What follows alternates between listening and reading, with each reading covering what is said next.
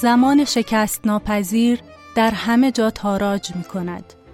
تنها خدایانند که زندگی جاوید دارند و هرگز نمی میرند. هر چیز دیگر نابود می شود. همدلی دوستی با دوستی دیگر یا شهری با شهری دیگر جاودانه نیست و دیر یا زود دگرگون می شود. شادی به اندوه می انجامد و دگربار اندوه به شادی.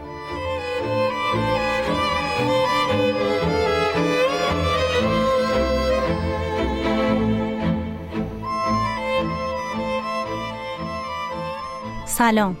به پادکست دراما خوش اومدیم من مرزه محمدزاده هستم و با همراهی امین اندلیبی و محمد نازمی این پادکست رو تولید می‌کنیم.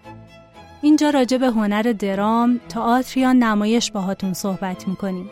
درباره اینکه هنر نمایش چطور به وجود اومده، چه مسیری رو طی کرده، الان به کجا رسیده و چه تأثیری توی جامعه داشته.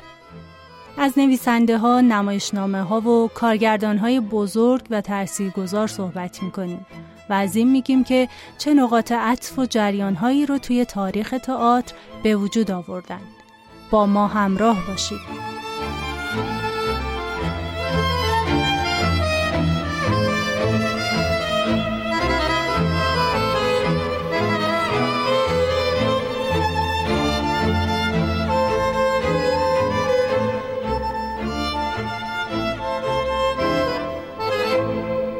متنی که اول پادکست خوندم دیالوگ اودیپوس خطاب به تزاوس بود در نمایشنامه اودیپوس در کلنوس نوشته سوفوکل توی قسمت اول پادکستمون راجع به چیستی هنر تئاتر صحبت کردیم و از خواستگاه اون گفتیم که اگر نشنیدین پیشنهاد می‌کنم حتما گوش کنین چون مطالب جالبی داره. در ادامه صحبتمون از قسمت قبل که گفتیم تئاتر چطور به عنوان یک فعالیت اجتماعی مستقل شکل گرفت می‌خوایم از یونان مهد هنر تئاتر صحبت کنیم و توی این قسمت از یونان باستان تا پایان قرن پنجم پیش از میلاد بگیم. تمدن یونان به تدریج از قرن هشتم تا ششم پیش از میلاد شکل گرفت و یکی از اولین و به اعتقاد بعضی از منتقدا مثل براکت نخستین دورانهای بزرگ تئاتر رو ارائه کرد. برای صحبت از هنر تئاتر در یونان لازمه که مطالبی رو در مورد تمدن یونان بگیم که با پیدایش تئاتر در یونان بسیار مرتبط است و بعدها تاثیر زیادی در نمایشنامه نویسی داشته.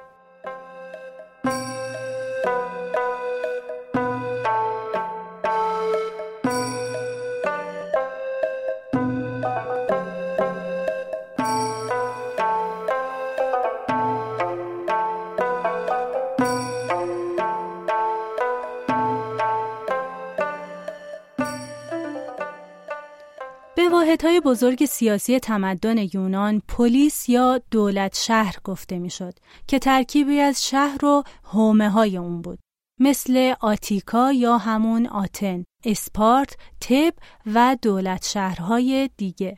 اوایل این دولت شهرها رو پادشاه ها اداره می ولی حدوداً پس از 800 پیش از میلاد نجیب زاده ها که در واقع افراد ملاک و ثروتمندی بودند قدرت و اختیارات زیادی پیدا کردند و با جلب حمایت بازرگانا و کشاورزای مرفه سیستم حکومتی رو به صورت حکمرانی حاکمان ستمگر به وجود آوردند که باعث شد جنگهای مختلفی اتفاق بیفته بین سالهای 650 تا 500 پیش از میلاد. یه شکل دیگه از حکومت هم به اسم آریستوکراسی یا مهان سالاری بود که شامل حکومت سردمدارایی بود که برتری موروسی و شرف خونی داشتند. اما چون این معیار خوبی برای کسب پادشاهی نبود بعدها افرادی مثل ارسطو توی رساله سیاست و افلاتون توی کتاب جمهوریت تلاش کردند که معیارهای مناسبی برای حاکمان معرفی کنند. مثلا ارسطو ملاک رو فضیلت می‌دونست و افلاتون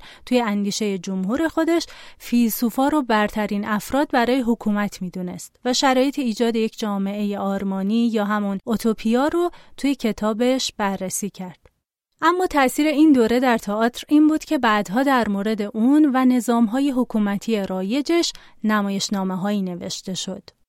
با وجود نظام پادشاهی بعضی از پادشاه ها توی یونان بودن که شرایط اجتماعی رو اصلاح کردن و هنر رو هم ترویج دادن از جمله پیسیستراتوس که آتن رو به صورت مرکز هنر جهان درآورد. مهمترین کارش هم برپایی یا بر اساس برخی منابع گسترش جشنواره دیونسیای شهر یا دیونزیای شهر بود که بعدها درام یا تئاتر توی همین جشنواره ها به وجود اومد که بعد از بررسی تمدن یونان بیشتر از این جشنواره براتون میگیم.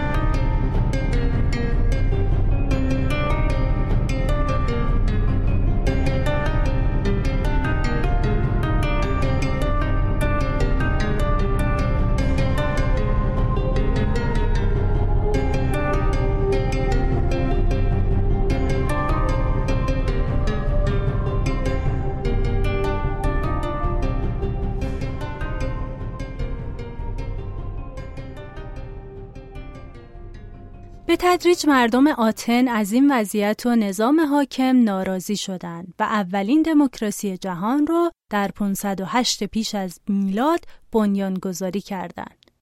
دموس در زبان یونانی به معنای عامه مردمه و دموکراسی یونانی هم نوعی دموکراسی مستقیم بود به معنای حق شرکت همه در تصمیم گیری در امور همگانی جامعه اما این همگان شامل زنان و بردگان نمی‌شد. همه مردان آتنی آزاد در وضع قوانین شرکت می کردند و برای امور اجرایی هم سمتها را به صورت نوبتی قرعه کشی و رأی گیری می کردند. بعدها باز هم بحث درباره این شکل از حکومت رو فیلسوفا و شاعران و نمایشنامه نویسا توی آثار مختلفشون مطرح کردند. می‌بینیم که تئاتر در یونان چقدر متأثر از سیاست و اوضاع اجتماعی اون دوره بوده. در اوایل قرن پنجم پیش از میلاد جنگ بزرگی بین مهمترین امپراتوری اون دوران یعنی ایران با یونان اتفاق افتاد. و با شکست ایرانیان توی نبرد ماراتون آتن تونست قدرتش رو چند برابر کنه و رقیب اصلی منطقه‌ای خودش یعنی اسپارت رو هم کنار بزنه. جنگ ایران و یونان موضوع قدیمی ترین تراژدی دنیا یعنی نمایشنامه ایرانیان نوشته آیس خلوس یا همون آشیل شد. کمی بعد آتن صاحب یک امپراتوری شد که مشهورترین رهبرش پریکلس بود.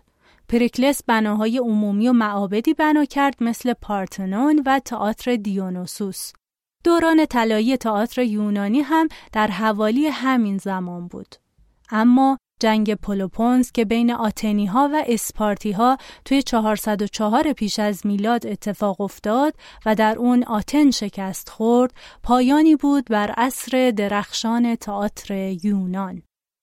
در کل میشه گفت مسئله سیاست، جنگ و حکومت هم بر شکلگیری و گسترش تئاتر در یونان تأثیر داشته هم موضوع بسیاری از آثار ادبی و دراماتیک یونان بوده.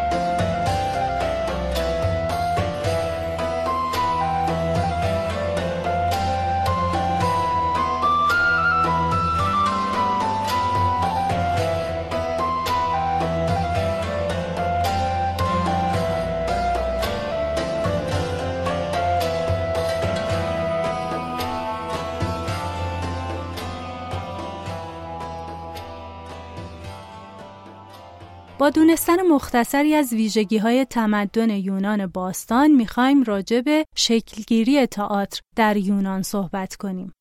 در حدود 850 پیش از میلاد یونانی ها نگارش الفبایی را از فنیقی ها یاد گرفتند و بعد از حدود سه قرن خوندن و نوشتن توی یونان باستان به طور وسیعی گسترش پیدا کرد. این مسئله باعث شد شاعرها و هنرمندا به جای اینکه آثار شفاهی خلق کنند به نوشتن تراژدی و کمدی رو بیارن. کمی بعد هم از افرادی برای بیان دیالوگ ها و رقص و آواز استفاده شد که به این ترتیب بازیگری تئاتر معمول شد. مسئله مهم و مؤثر دیگه در شکلگیری درام یونانی سنت سخنوری و خطابه بود. فن بیان به قدری توی یونان مهم بود که فیلسوف بزرگی مثل ارسطو درباره اون کتاب هنر سخنوری رو نوشت. این مسئله ارتباط شفاهی رو هم تقویت کرد و حتی خوندن کتاب با صدای بلند جزو کارهای معمول یونانی ها شد.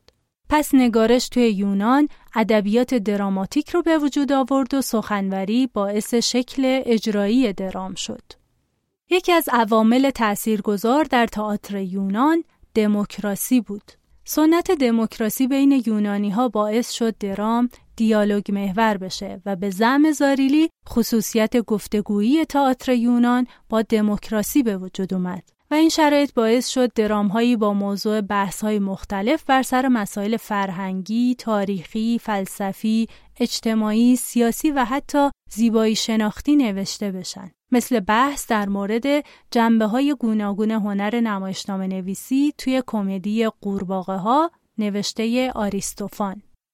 یکی دیگه از عوامل مهم توی شکلگیری تئاتر در یونان باستان اعتقاد مذهبی اهالی اون و عقاید استورهشون بود. یونانی ها به خدایان گوناگونی اعتقاد داشتند و این تعداد زیاد خدایان و الهگان سر قدرت، منزلت و نفوذ با هم رقابت می‌کردند و زندگی آدم ها تحت تأثیر خاص و اراده اونها بود.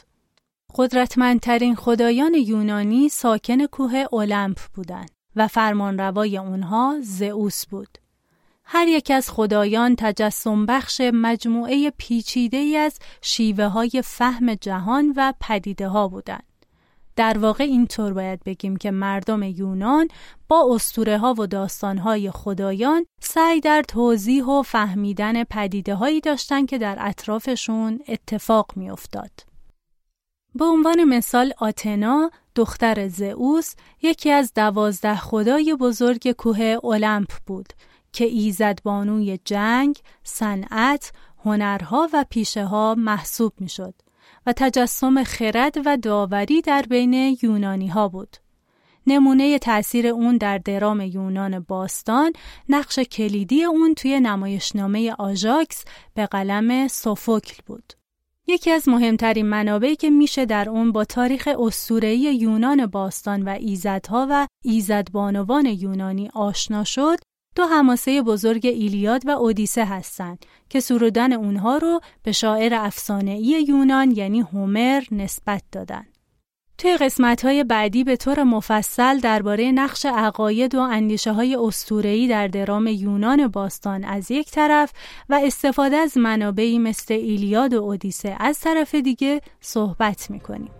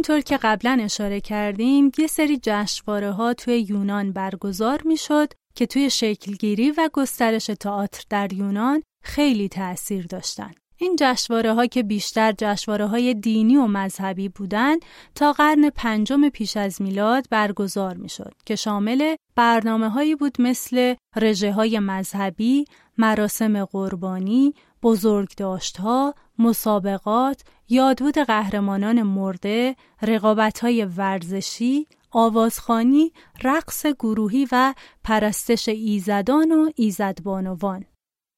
جالبه که بگم مشهورترین این مراسم ها المپیک بود که از سال 776 پیش از میلاد شروع شد و تا امروز هم ادامه داره. المپیک هر چهار سال یک بار برای تجلیل از زئوس برگزار می شد و مردان جوان توی رشته هایی مثل دو میدانی، کالسکرانی، مشتزنی، کشتی، هنرهای رزمی، پرتاب دیسک و پرتاب نیزه با هم رقابت می کردن. یه نمونه جالب هم از همراهی حرکات نمایشی با مسابقات ورزشی توی جشنواره پان آتنیا بود که برای بزرگداشت الهه آتنا خدای محافظ شهر آتن همون دختر زئوس برگزار می شد. از جمله مسابقات تیمی این جشنواره ها که ویژگی های نمایشی داشت مسابقه به اسم پیریک بود یه رقص جنگی که در اون رقصنده ها زره کامل سربازای پیاده یونان باستان رو می پوشیدن و حرکت های نظامی اجرا می کردن. این جشنواره ها قوانین و ترتیب اجرایی سفت و سختی داشتند به حدی که گاهی وقتا اگر حتی یه بخش از جشنواره درست برگزار نمی‌شد یا ترتیب وقایع به هم می‌خورد جشنواره از اول شروع می‌شد. غیر از المپیک که راجع بهش صحبت کردیم چهار جشنواره اصلی توی یونان بود که هر ساله برای تجلیل از دیونوسوس برگزار می شد.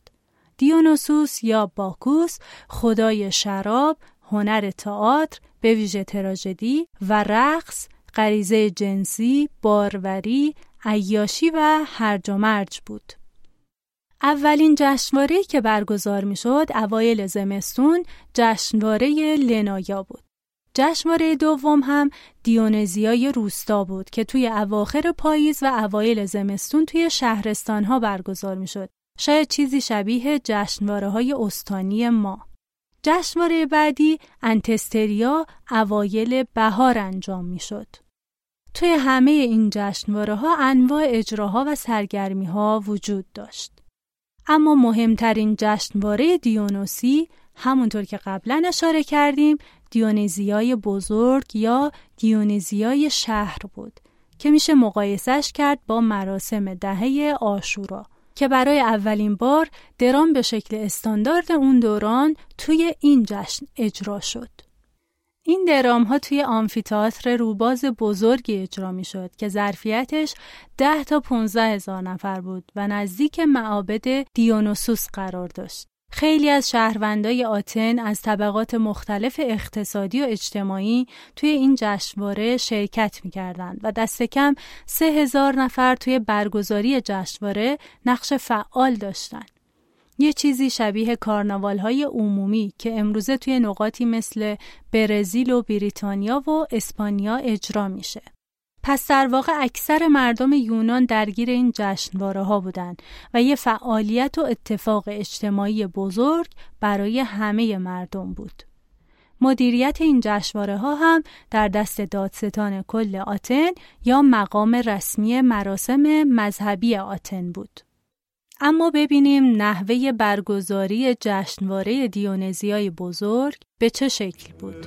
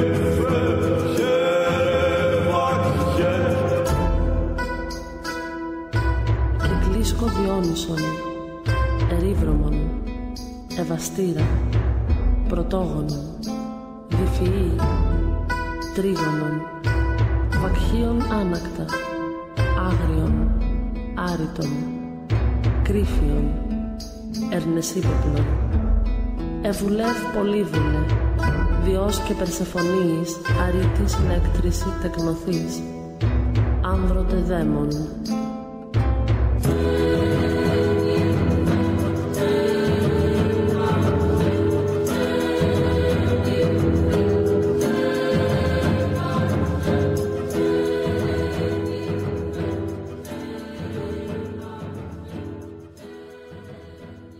توی روز اول جشنواره اومدن دیونوسوس به آتن بازسازی می‌شد.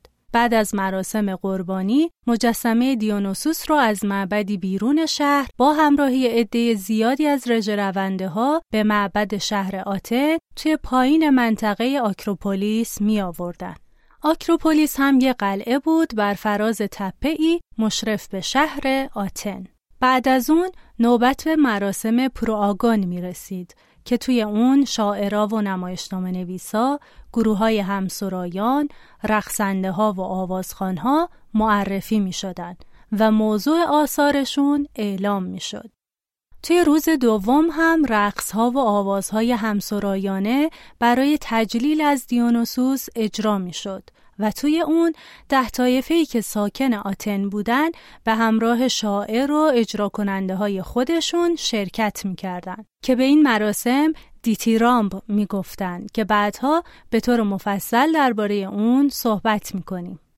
توی روز سوم هم پنج نمایشنامه نویس در عرصه کمدی آثار خودشون رو برای داوری عرضه می سه روز بعد هم به رقابت تراژدی نویسا اختصاص داشت. در کنار این رقابت ها هم مراسمایی مثل نمایش خراج ها و پیشکش های شهرهای دیگه به آتن و رژه مردای جوون با لباس رزم هم برگزار می شد. همینطور توی این برنامه اسامی شهروندایی که توی اون سال به دولت شهر خدمت کرده بودن با صدای بلند گفته می شد و به اونا تاج یا حلقه گل اهدا می شد. احتمالا توی روز آخر هم داورای هر یک از مسابقه ها برنده ها رو معرفی می‌کردن و به اونا جایزه می‌دادن. سیستم داوری جشنواره هم خیلی جالبه. قبل از شروع جشنواره یه فهرستی از داورای منتخب هر یک از طایفه های آتن نوشته می‌شد و توی یه ظرفی که معمولا یه گلدون بود قرار می گرفت. بعد این گلدون ها رو به تئاتر می آوردن و دادستان از هر گلدون اسم یه داور رو بیرون می کشید و ده نفر به داوری انتخاب می شدن. وقت رأیگیری هم هر داور رأی خودش رو توی یه گلدون میذاشت و دادستان از بین ده تا رأی پنج تا رأی رو انتخاب می کرد. برنده مسابقه هم بر اساس این پنج رأی انتخاب می شد. توی آخر جشنواره هم مقامات رسمی دولت شهر گرد همایی عمومی آزادی برگزار می‌کردن که همه بتونن انتقادای خودشون رو از روال برگزاری مراسم بگن مثل اعتراض و شکایت هاشون در مورد داوری آثار. طی این جشنواره ها به ویژه دیونزیای شهر رقابت های نویسی و شاعری هم بود که باعث بحث های تند و تیزی می شد که توی فرهنگ دیالوگ مدار یونان شکل گرفته بود. درام نویسا و شاعرا بارها و بارها اسطوره ها رو بازنویسی می‌کردن و توی قالب آثار نمایشی و با استفاده از تاریخ اساتیری شرایط زمانه خودشون رو مورد بحث و بررسی قرار می‌دادند. مخاطبای تئاتر هم عمدتا شهروندای مذکر آتن بودند که آثار اجرا شده جهان ذهنی اونها و ارزشهای موجود در دموکراسی یونانی بود و رابطه نزدیکی با وضعیت سیاسی و اجتماعی روزگارشون داشت.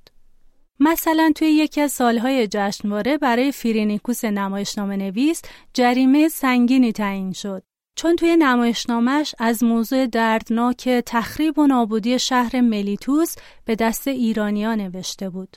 این خاطره دردناک هم برای آتنی ها یادآور خیانت بود چون اهالی ملیتوس به آتنیا قول داده بودند که از آتن در برابر تهاجم ایرانی ها دفاع کنند اما به این قول وفا نکردند و سقوط این شهر آغاز جنگ بین یونانی ها و ایرانی ها بود. راجع به نحوه یا روند تولید نمایش هم این رو باید بگیم که یه روال مشخصی وجود داشت مثل همه جشنواره های تئاتری که الان برگزار میشه از جمله جشنواره تئاتر فجر خودمون. هر درام نویسی که می‌خواست توی مسابقه جشنواره شرکت کنه باید پیش دادستان یا مسئول مراسم مذهبی ثبت نام می‌کرد و یه گروه همسرایان رو درخواست می‌کرد. احتمالا هم یه قسمتهایی از اثرش رو در مقابل کمیته منصوب دولت می‌خوند. گزینش نمایشنامه های سال بعد هم حدود یه ماه بعد از پایان هر جشنواره ای انجام می‌شد.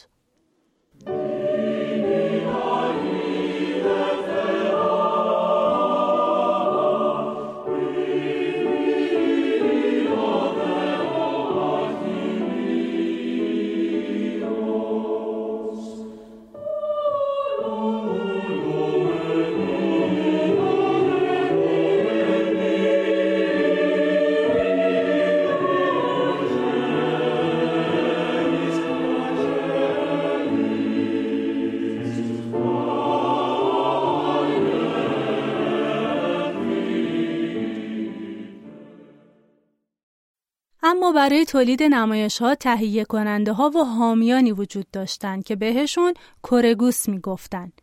اینا افرادی بودند که نقش مهمی توی اجرای جشنواره دیونزیای شهر داشتند. وظیفه اصلیشون هم تأمین مخارج نمایش ها بود. پس در واقع اگر نویسنده ای کارش تایید می‌شد دیگه مشکل بازیگر یا هزینه نداشت. سیستم تهیه کنندگی کورگوسا هم خیلی جالبه. این تهیه کننده ها که توسط دادستان انتخاب می شدن سراغ افراد ثروتمند و سرشناس آتن می رفتن. چون حمایت مالی از آثار نمایشی جزو سهمیه و مسئولیت شهروندی این قشر مرفه بود. فقط با همین جمله می‌تونیم بفهمیم که چقدر به همه جوانب یک اجرا فکر شده بود و چقدر این جشنواره در بطن فرهنگ جامعه یونان جا داشت.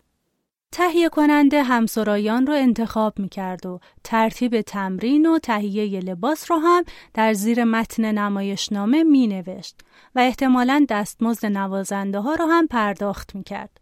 دولت هم ساختمان نمایش رو در اختیار گروه ها قرار می‌داد. هزینه جوایز و دستمزد بازیگرا و نویسنده ها هم به عهده حکومت بود.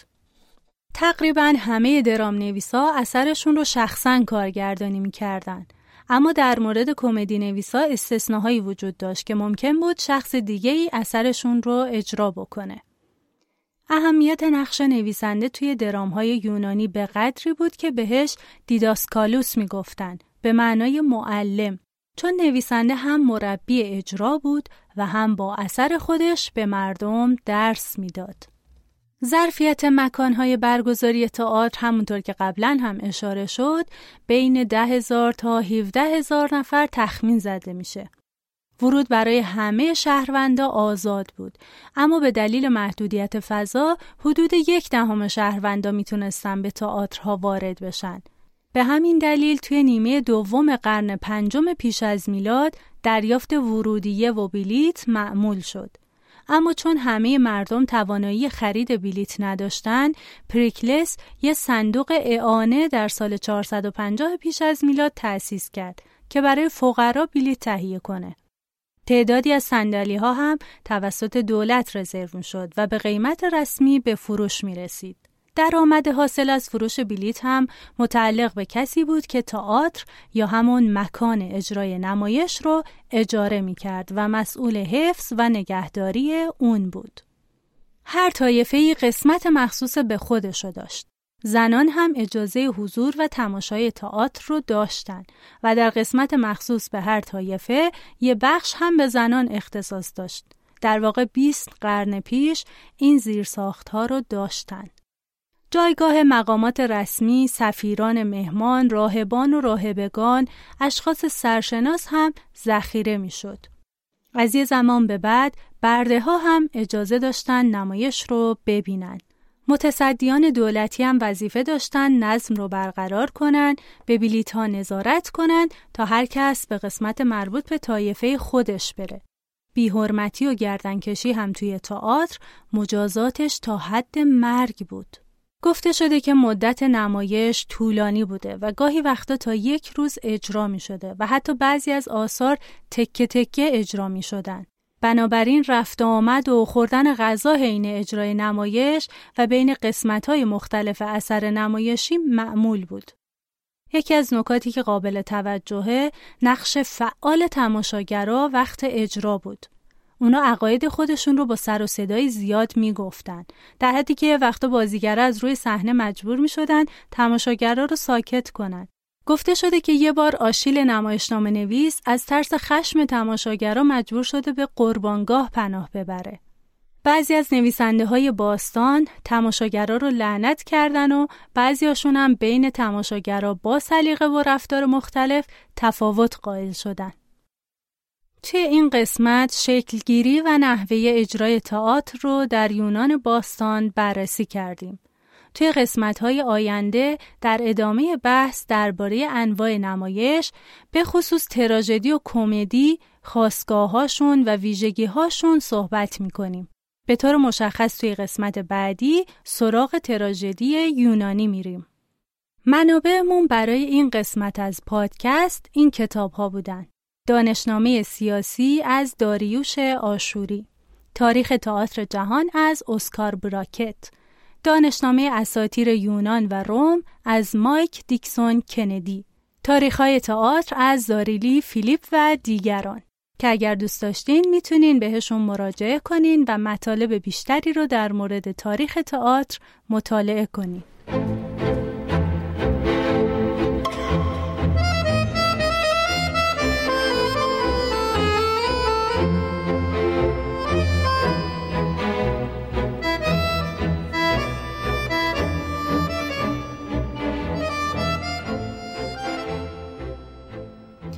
از امین اندلیبی تشکر می‌کنم که پژوهش و گردآوری متن پادکست رو به عهده داشت و محمد نازمی که توی ضبط پادکست همراه هم بود. از ارژنگ سلامی عزیزم متشکرم که لوگوی پادکست رو طراحی کرد. پادکست دراما رو می‌تونین از اپلیکیشن و سایت شنوتو و سایر اپهای پادکست بشنوین و پیگیری کنین. ممنون که همراه ما بودین توی دومین قسمت از پادکست دراما. امیدوارم صحنه زندگیتون همواره پر از کنشهای خوب باشه.